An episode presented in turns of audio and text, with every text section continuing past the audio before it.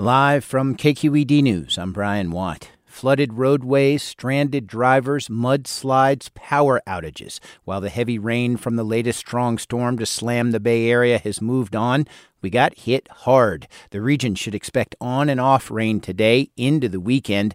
Weather Service meteorologist Eleanor Duvetter says parts of the North Bay got a lot of rain in 24 hours. We're looking at anywhere from, say, two and a half to probably four and a half inches, locally up to five, especially in some of the higher terrain in that northwest area of Sonoma County.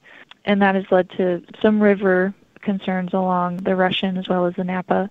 Several creeks in Sonoma County went over flood stage overnight.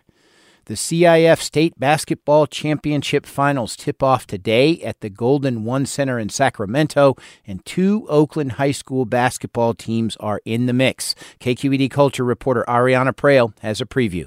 After taking home the Division III state championship trophy last year and the Division IV trophy in 2019, the Oakland Tech girls basketball team is back in the finals. This time, fighting for the Division I title against Santiago High School from Corona in Riverside County.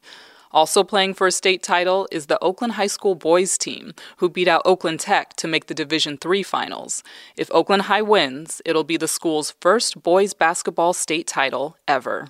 I'm Ariana Proehl, KQED News. Lady Bulldogs and Wildcats, thanks for the hope, because the rest of sports doesn't give us much. Stanford lost by 11 to Arizona last night in the men's Pac 12 tournament. The Warriors lost by 21 in Memphis. The Sharks lost 4 to 2 in St. Louis. I'm Brian Watt, KQED News.